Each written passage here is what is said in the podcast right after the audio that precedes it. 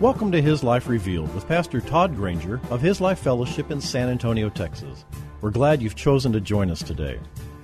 Our passion at His Life Ministries is to help believers know Him and show Him. So we keep it simple.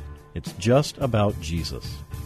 Our prayer is that the Holy Spirit will make His truth plain to you so you can walk in freedom and enjoy the life of union that God has designed for you to live. And now, here's Pastor Todd. Well, today we are going to be looking at 2 Corinthians chapter 7, verses 1 through 4. And for those of you who haven't been here before, we are uh, uh, expository in our approach to the Word of God. So we take it chapter by chapter, verse by verse, book by book. And I think that it's very important to do that because most of us Christians have our sugar stick verses and we're not even sure what they mean. We have all kinds of stories, but we're not sure about the context. And God didn't intend for us to just know Him through His Word. He intended that the Word would be a glossary for us to be able to interpret life with. It is something that reveals Him in the things that we're experiencing because He wants to share life with you. He doesn't want to share knowledge, you know? When I looked for a wife, I wasn't looking for something in a catalog. I was looking for a warm, affectionate young lady, beautiful young lady, and I found her. And she was exactly what God had for me. But it wouldn't be any good for me to go home at night and stare at a book and call that relationship or marriage. I have the one that I'm married to with me. That's what God intended for us.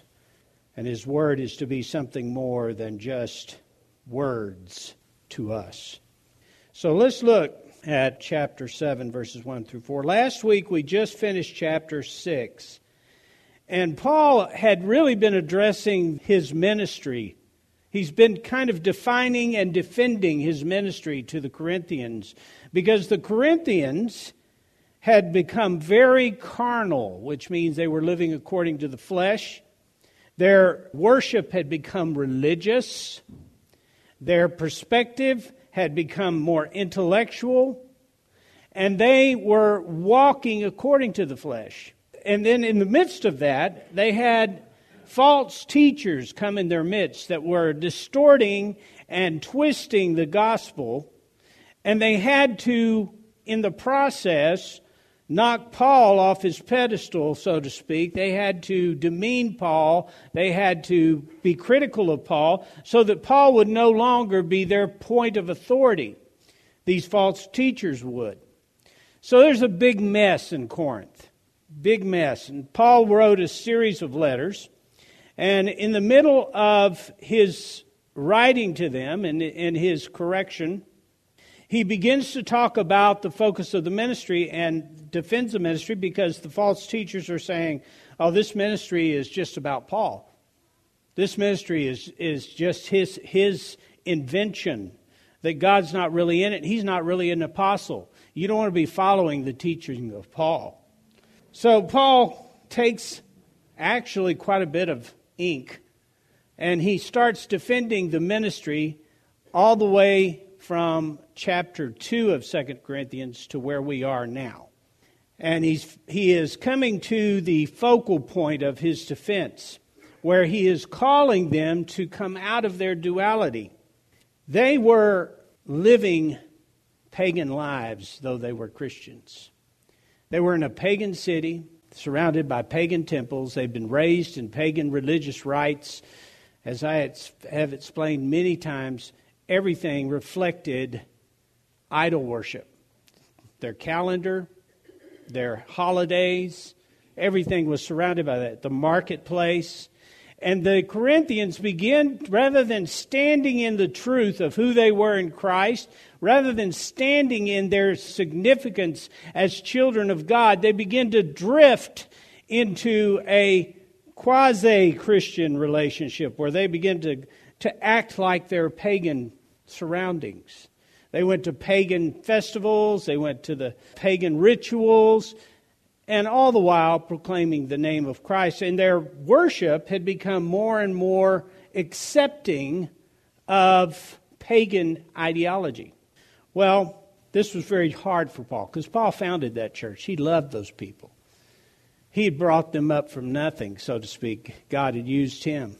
So he calls them out. And if you'll look at verse 14 of chapter 6, sorry to pull you backwards, chapter 6, verse 14, Paul writes to him, he says, Do not be unequally yoked with unbelievers. Do not make mismated alliances with them or come under a different yoke with them, inconsistent with your faith. For what partnership have right living and right standing with God with iniquity and lawlessness? How can light have fellowship with darkness? Now, we talked about this last week. Paul is not saying you need to get in a rocket ship and leave the earth. Uh, you need to make sure that you don't touch an unbeliever or come anywhere near them. That would be impossible. And Paul makes the statement that you would have to leave uh, the world in order to avoid all unbelievers. That's not what he's saying at all. He's not even addressing unbelievers, he's addressing Christians. And he is telling them, you cannot join unbelievers in ungodliness. You cannot join unbelievers in idol worship.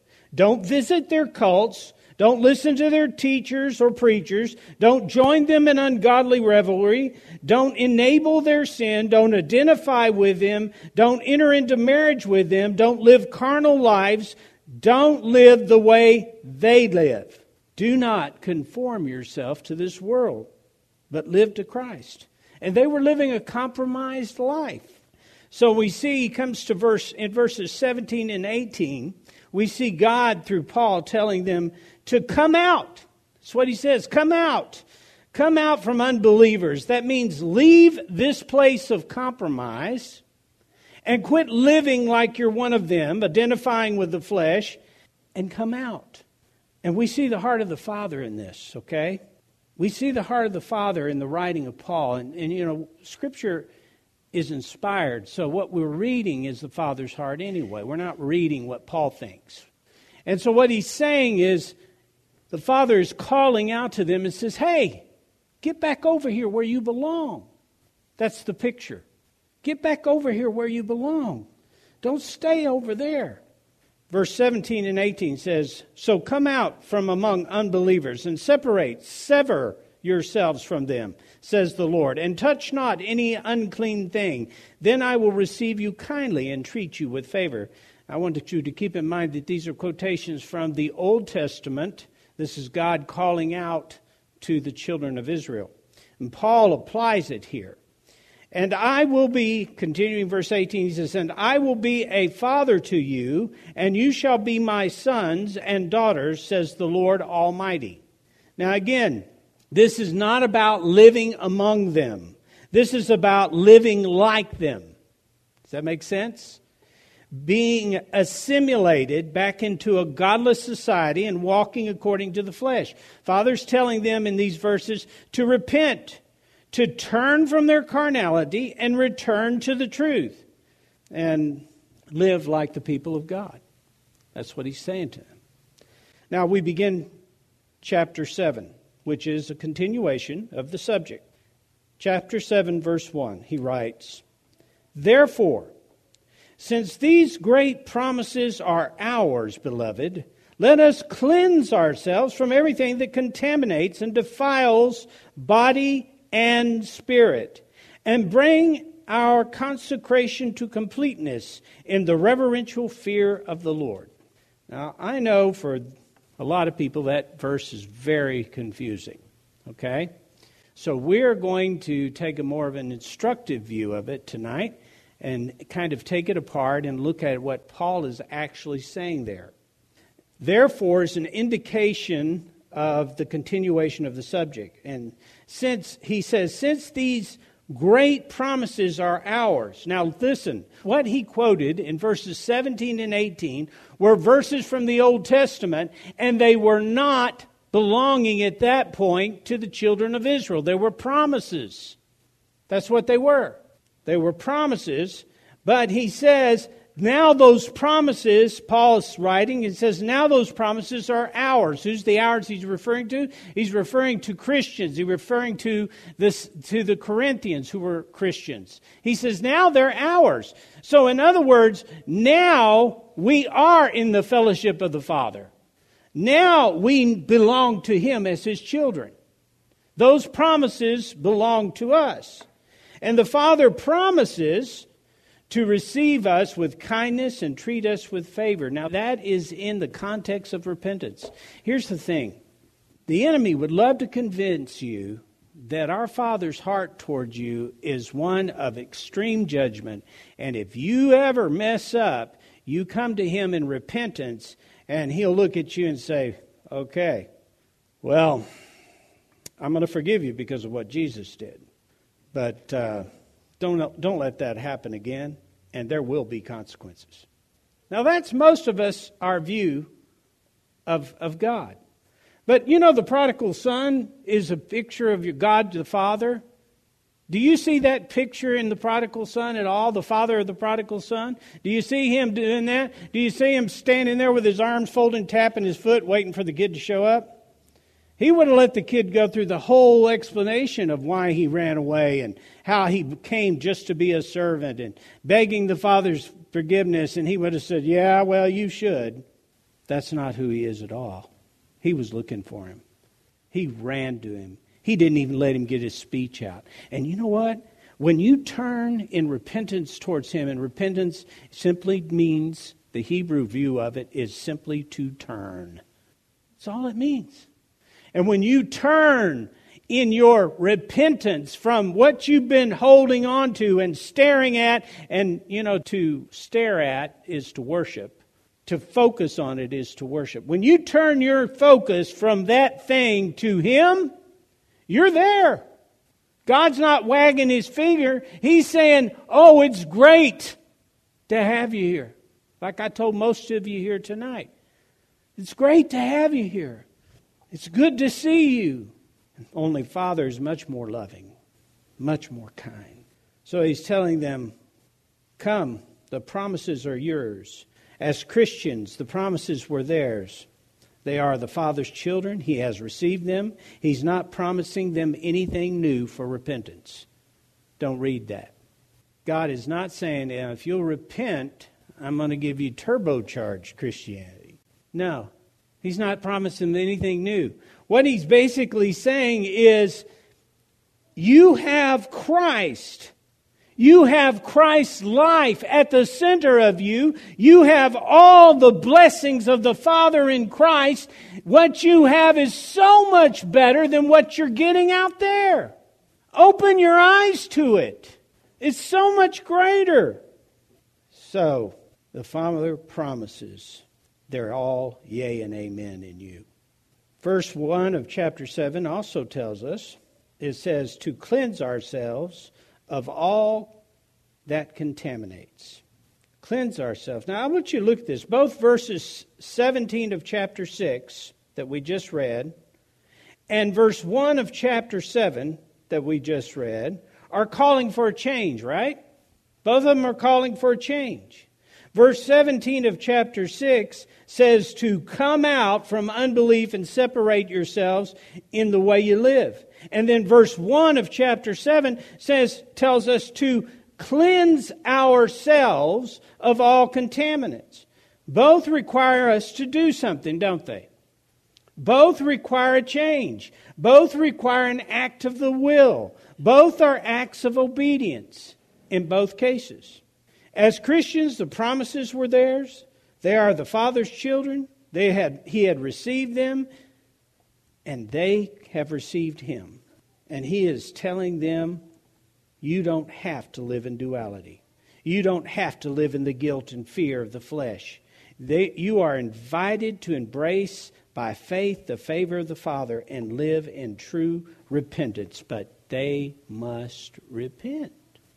They must change the direction of their living. They don't live at that address anymore. Paul writes, Let us cleanse ourselves from everything that contaminates and defiles the body. Are you like me looking at that and saying, What does that mean?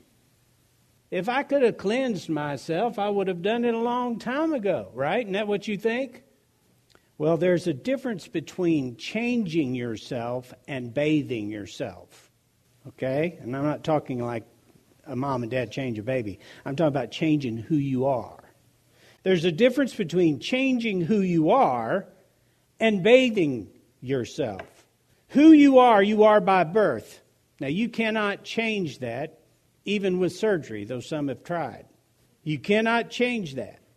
Paul is not referencing a repentance unto eternal salvation, but a cleansing from behaviors that have yoked us with the world, in reference to number 14 of chapter 6. This is an external cleansing that he refers to by way of the body. We must deliberately separate ourselves from certain behaviors that feed our identification with the flesh.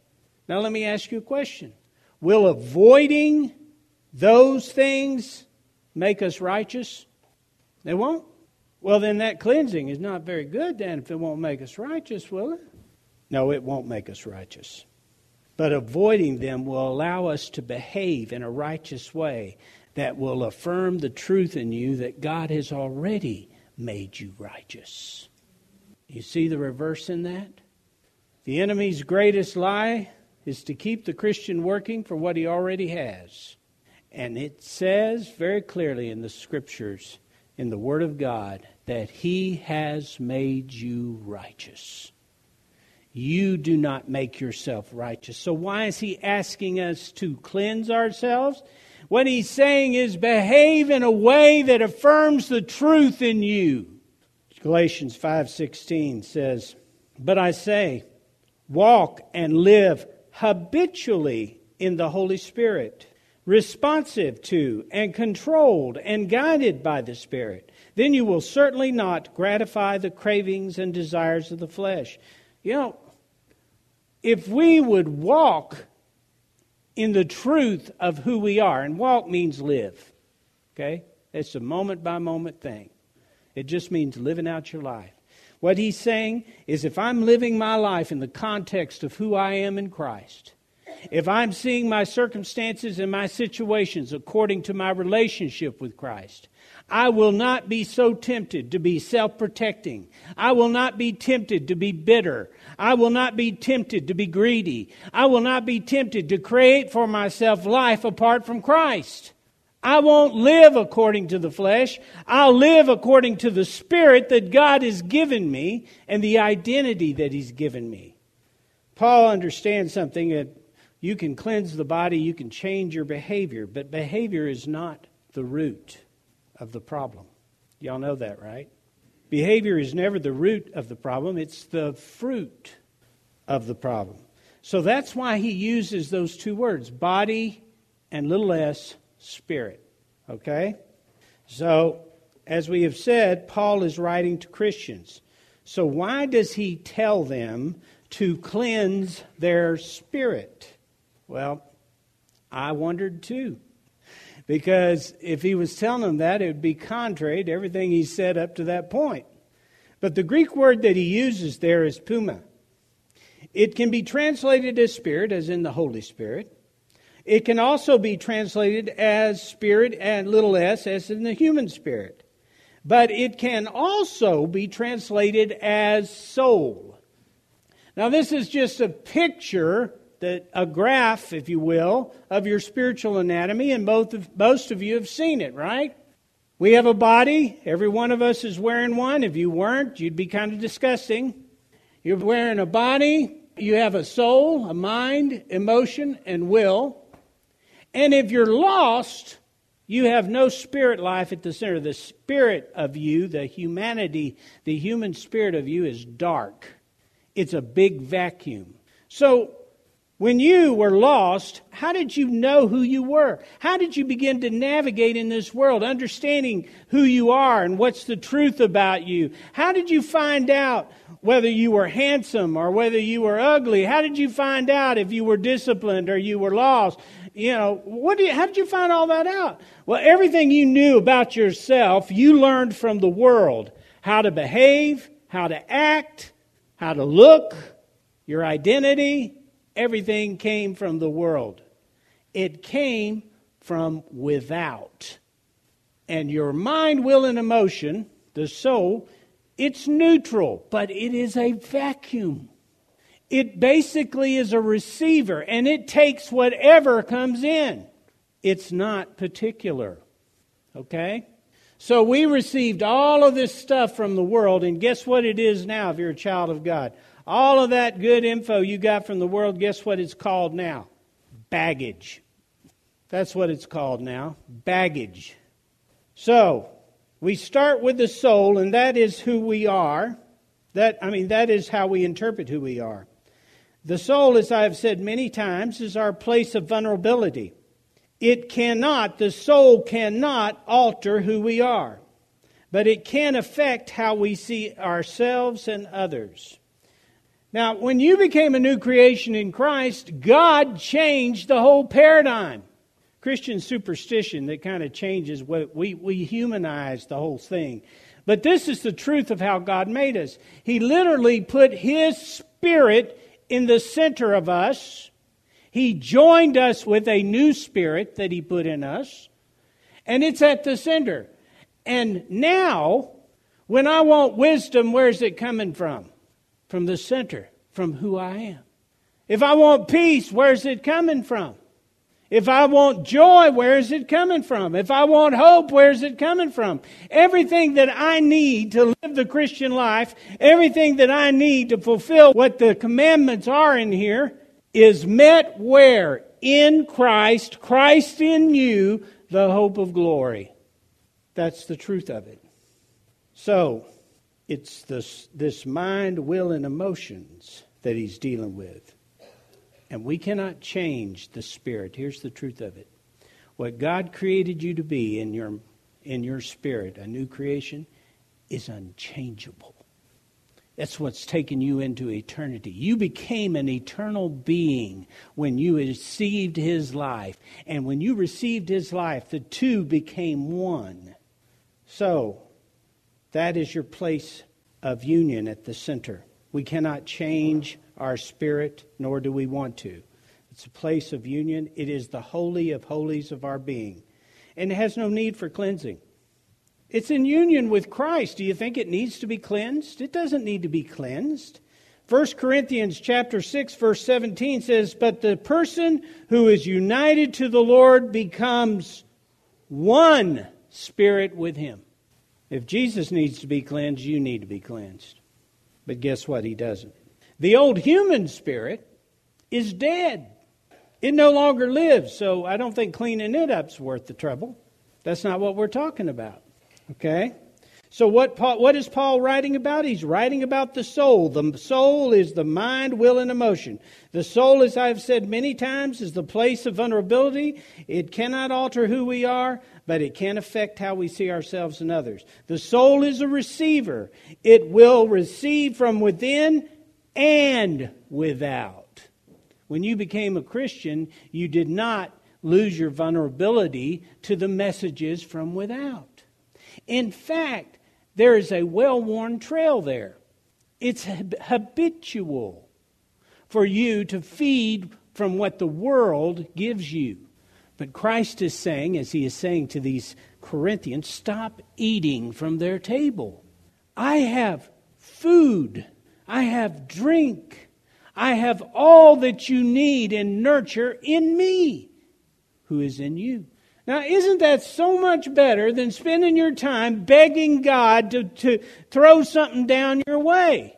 And how many of us have done? Lord, I need your peace. Oh, Lord, I need your protection. Oh, Lord, I need your provision. Lord, please come into this place. Please come into this place. Lord, we need your spirit here today. I've heard them pray that. The Spirit of God is in you. You brought it with you. This place is just full of the Spirit of God. We don't need to create His presence. And everything that you need is met. I will meet all your needs according to the riches of Christ Jesus. That's what He says. They're all met. Well, here's what happens the soul is a receiver. I can receive from within or without. That means I can receive both from the Spirit of God within or the body or the world or the enemy. Thank you for joining us for His Life Revealed with Pastor Todd Granger. This program is the radio ministry of His Life Fellowship in San Antonio, Texas. If you'd like to know more about us, visit us on the web at hislifeministries.org or on Facebook at His Life Fellowship.